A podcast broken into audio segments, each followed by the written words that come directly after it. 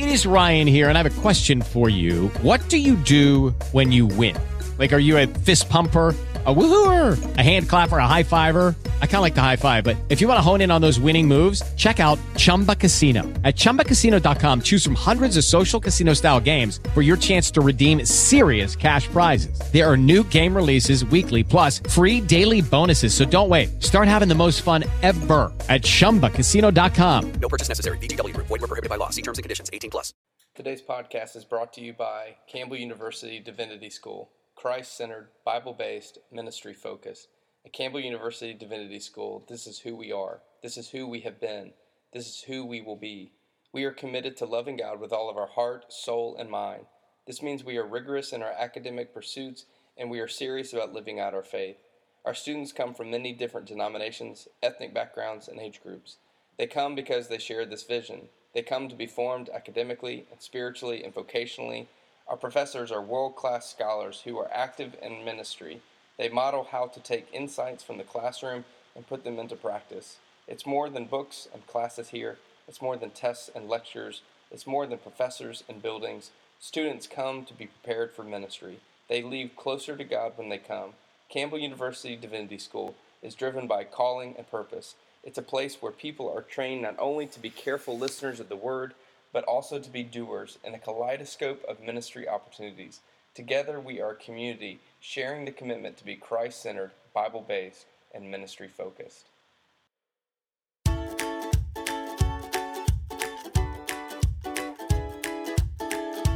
This is the Cooperative Baptist Fellowship's Church Starts Conversation.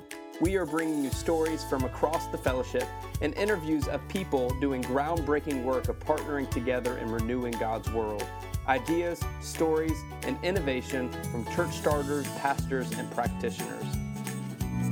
Today's episode will feature Terry Henderson, church starter and pastor of a nine year old church start in Fayetteville, North Carolina. Church is Unity Christian Church International. Hey, just a reminder a few opportunities ongoing with the New Church Start initiative. Our primary goal is to create space for discernment. We do this through a free online cohort experience where participants engage with 8 to 12 other participants from all around the country who are also discerning a call to church starting. Spend a lot of time in personal reflection, spiritual reflection, and group conversations around the dynamics and basics of new church starts. If you're interested in joining one of our upcoming cohorts, be sure to email ahale at cbf.net. As cool as it'd be to be an ordained minister with the last name Hale, that's spelled A H A L E at cbf.net. Now, as a CBF staff person, of course, I would never say that one or two of our partner schools really rise above the rest, but I am a little partial. I am what you call a, a two hump camel. I graduated from Campbell University undergrad and Campbell University Divinity School, home of the Fighting Camels. Of course, Buies Creek is the booming metropolis of North Carolina. They now have officially no longer any stoplights, but now two roundabouts. Uh, Campbell is where I met the great Terry Henderson, who is our guest today. Welcome, Terry. All right. Thank you very much, Andy. Glad to be here. You have a pretty fascinating story. Uh, grew up right outside of Louisville, Kentucky, um, then entered to the military. I believe you served in the military for almost 23 years. And after your time there in the military, you entered into Campbell University Divinity School. Um, well, actually, I started um, a divinity school um, I had about three years left, uh, maybe four years left in the Army. And I just felt a, a call um, to ministry, to full time ministry. And um, I began, you know, that journey there at, uh, at Campbell before I retired. You know, for a lot of people, when they finish the military and are going into the ministry, their first thought is around chaplaincy. Um, so, why was it pastoral ministry for you? Well, actually, I just wanted to go to school. I had no intention of becoming a pastor or a church planter for that matter. I just had a great love for the for the Bible, for the Word of God, and I was already teaching in my in my local church where I volunteered and and um, was involved in teaching uh, youth, uh, believe it or not, and uh, and I worked in a halfway house uh, that was on our church grounds, and I just wanted to um, be more uh, focused on uh, what was behind the word. So one of the things I wanted to learn was languages, and but but really keeping everything in context of the Bible. I, I knew that I was um, I wasn't as uh, in depth or didn't have a um, a great uh, anchor as I'd like to have, uh, you know, in studying the Word and reading it. And so that's one of the reasons why I went to school to basically be a better teacher of the Bible. Well, you said you didn't know church starting would be for you, and uh, I remember when I was sensing a call to church starting, and I started sharing that with others. Um, I heard this line in different forms, but essentially was either God is calling you to this, or you're certifiably insane. Um, so, tell me about that that that sense of calling to church starting. Well, the Lord kind of um, spoke to me um, basically about unity, about bringing bringing people together. It's not that my church wasn't together, but um, I don't know if our arms were open wide enough. Um, you know, as reflective of Jesus and and, and being in, you know inclusive and and so that's that's how I began to to journey and, and to contemplate and to reflect. And one of those passages of scripture was actually in Ephesians four: one Lord, one faith, you know, one baptism. And and and then as I began my studies um, at at Campbell and was learning about the New Testament and things like that, and, and I just kind of allowed the you know the Holy Spirit to kind of guide me along this process. And believe it or not, it was just one day I was driving home and um, you know from Campbell's about a 45 minute drive back to Fayetteville and and the Lord said uh, you know you're gonna you know you're gonna you know you're gonna start a church. And I was just like really? And that was in 2004 now of course the church didn't get started until 2008 but um, I was able for that four years to kind of reflect on what the church would be. And I just kind of prayed. And again it wasn't a overnight thing. It, it was a four for me personally it was a four year process of listening uh, documenting, waiting, writing, and um, putting everything in place the way I believe the Lord wanted me to do it. I believe you're coming up on a nine year anniversary. Um, you know, really looking back on the last nine years, what did you think it was going to look like starting, and, and are you surprised at what it looks like today? Oh, I had no true idea. You know, you the Lord gives you a vision um, but it's his church, you know, and that's the one thing that he kept telling me, you know, because, you know, I thought the word was good. You know, I felt that, I, you know, I thought I was a pretty good teacher and, and uh, I love people and, and, um, my wife and I love people and our hearts are open. We were accessible to everyone. And so I was like, my gosh, you know, this thing, you know, we're going to have a thousand people by next year. but of course, uh, that was not what the Lord wanted us to do. And um, it was kind of like a crawl, walk, run. And, and, and you know, the Lord is, uh, you know, He's so good and He'll give you uh, just enough to keep you going. And, um, but I did not um, believe, and I'm very happy, very fortunate, very blessed of where we are right now. We have about 90, uh, 90 92 people as I speak. Um, and, and, and we've had hundreds, of course, because Fayetteville is so transitory, we've had hundreds, of course, that have come through um, our church doors and, you know, they moved away or get deployed or whatever. Um, but uh, the Lord has, has, has by far exceeded my expectations. Going through the experience myself as a church starter, and then, of course, um, working with so many of our church starters, you you have these expectations of what it's going to look like or what success is going to look like, and oftentimes it, it changes. How did how did that change for you along the way? Um, a couple of things that really stand out. It's something that I say uh, to the uh, to the people here uh, to express my love for them. Is that um, um, I thought I really loved people uh, until I became a pastor, and and the you know you think that you really have a soft heart, but you but you truly find out that you don't you know, it's not as soft as you think it is. and uh, one, from a spiritual formation uh, standpoint, that's something that I that I really had to seek God about. You know, when you're dealing with situations and people getting hurt, and as a pastor, well, let me let me correct that. I thought I loved people um, a, a, an awful lot. I just had a heart for people, um, but but I, as I became a pastor, I realized that I didn't quite love people enough, based upon um, the situations you get in, involved with with uh, with families and and um, uh, children being disobedient, and you just have to love people through things. And so those that one thing that I could say from a spiritual formation standpoint um, that's really changed me of trying to get the heart of Christ and truly understanding what loving unconditionally is. And I'm still growing at it, as a matter of fact. The second thing uh, that is uh, changed for me uh, in this process is um, uh, my leadership uh, that I had to adjust.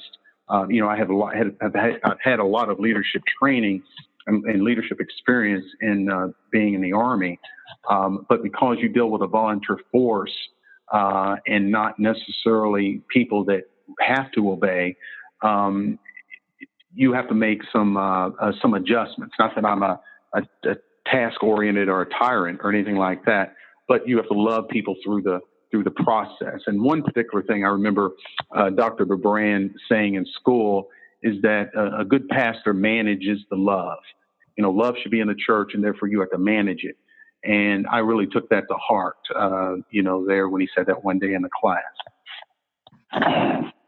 Well, old Roy had a few good things to say, didn't he? Had a whole lot of things to say. Let's switch gears for just a second. Um, we talk about that the American church on Sunday morning is the most segregated time. Um, but you've really taken a different approach to that. Um, you, along with your leadership, have intentionally crafted and created a multi ethnic, multi cultural congregation. Tell us the sense of call to that and, and how you went about doing that.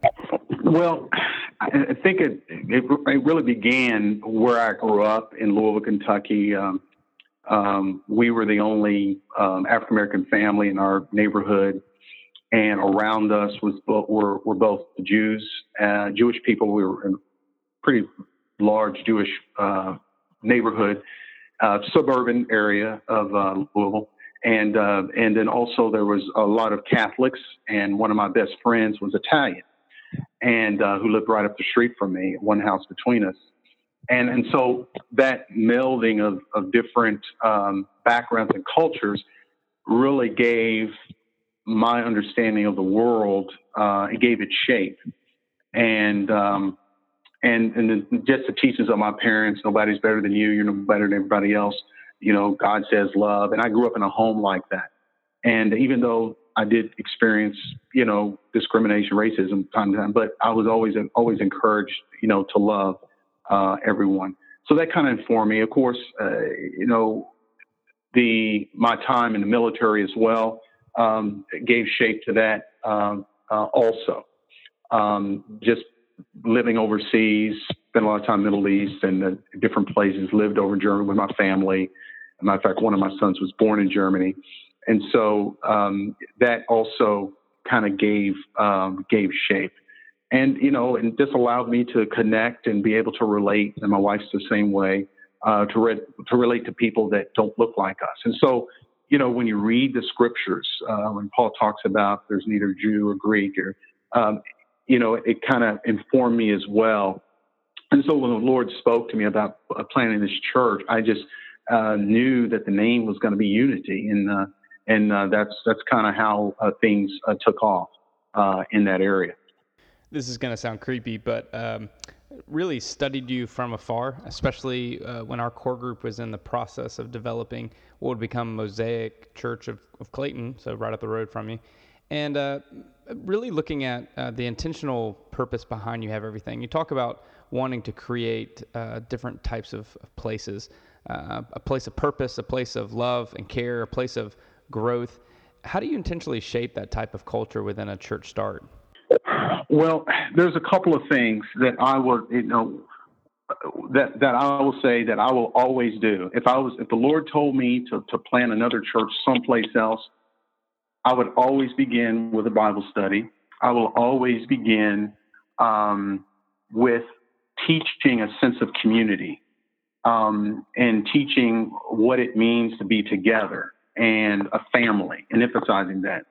Also, I think that you have to do some very practical things much like what we have, is, a, is, a, is have a cafe or a community gathering place where people can build a relationship outside the church, outside Sunday morning service, uh, which is very beneficial. Um, liturgy and all that is very, very beneficial. Um, but there also has to be a certain sense of intentionality concerning getting to know each other, where the people have a sense of belonging and know that they are the church outside Sunday. And and so and I'm sitting actually sitting here in the conference room of our of our cafe. And just today, we've had, uh, I can't tell you how many people, because we do have a larger Hispanic population. So just in the last two years, we've had more Hispanic uh, population um, that has come to the cafe just for coffee because we give free coffee away.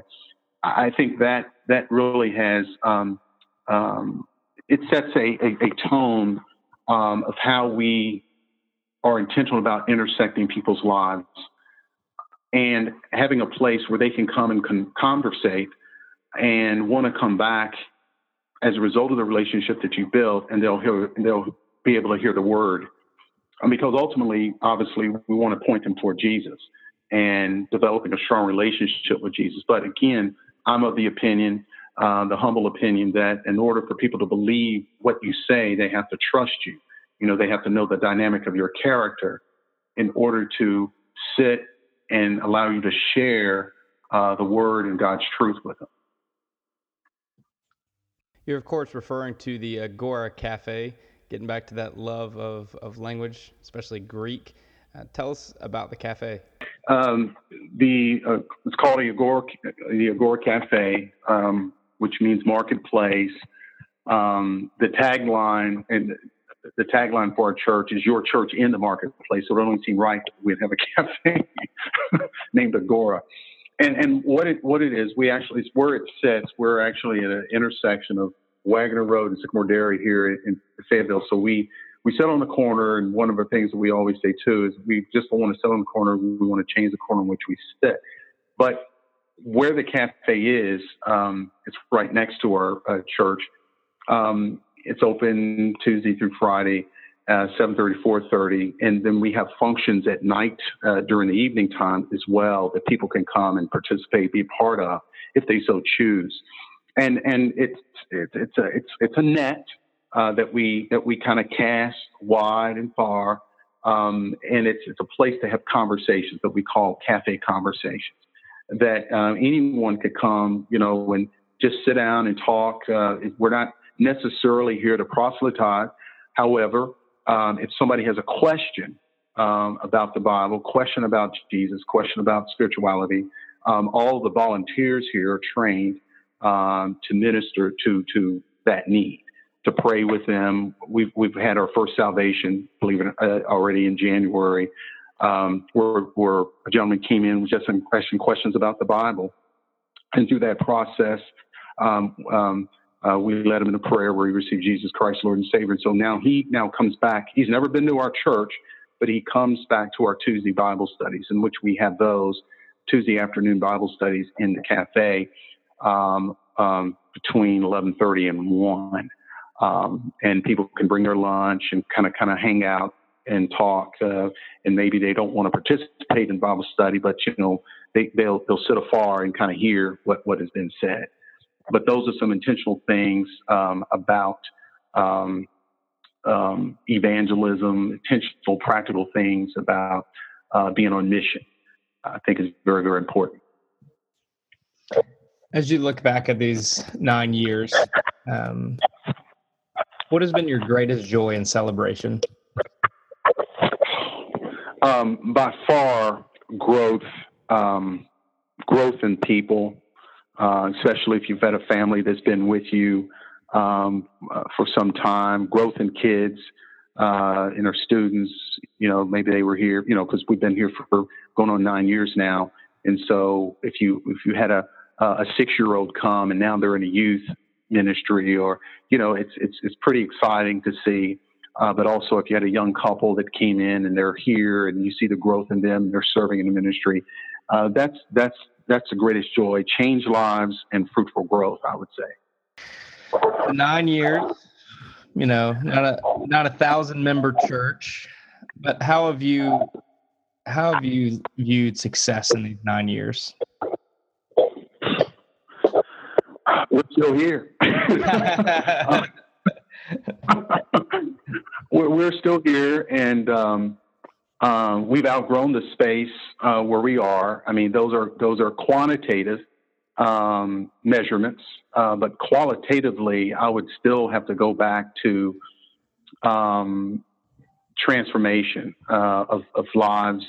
Um, just I, I could throw a few numbers. You know, eighty. Oh, I think eighty-two percent of the people here serve, um, and and again because we're very intentional about informing them and encourage them uh, that what God's expectation is. You know, I oftentimes say that uh, you can't just grow as a Christian just by reading the Bible, because there's got to be some application uh, to to present some level of evidence that you've changed, and um, and you're here for me, and I'm here for you.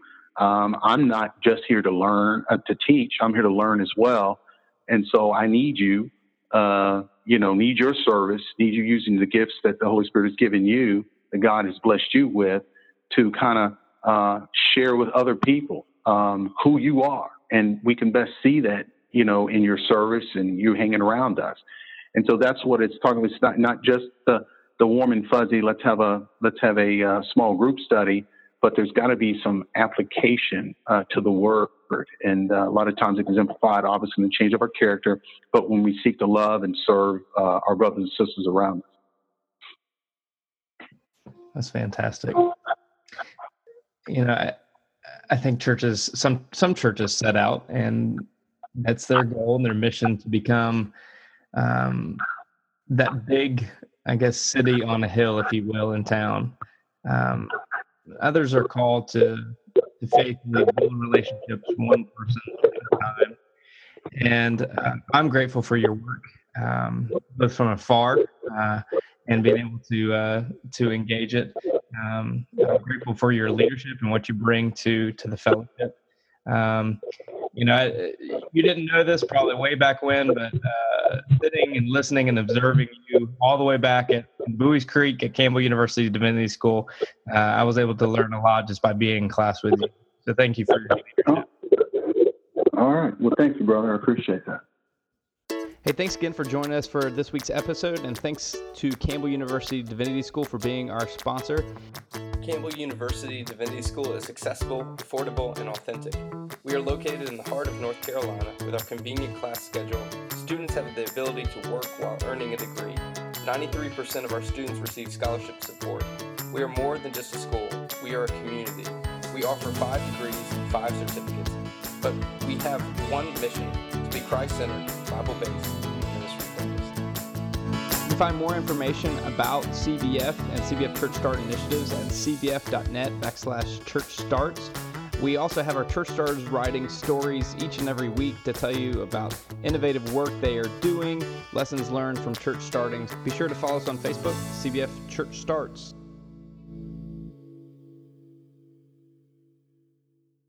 With the Lucky Land slots, you can get lucky just about anywhere. This is your captain speaking. Uh, we've got clear runway and the weather's fine, but we're just going to circle up here a while and uh, get lucky. No, no, nothing like that. It's just these cash prizes add up quick. So I suggest you sit back, keep your tray table upright, and start getting lucky. Play for free at LuckyLandSlots.com. Are you feeling lucky? No purchase necessary. Void where prohibited by law. 18 plus terms and conditions apply. See website for details.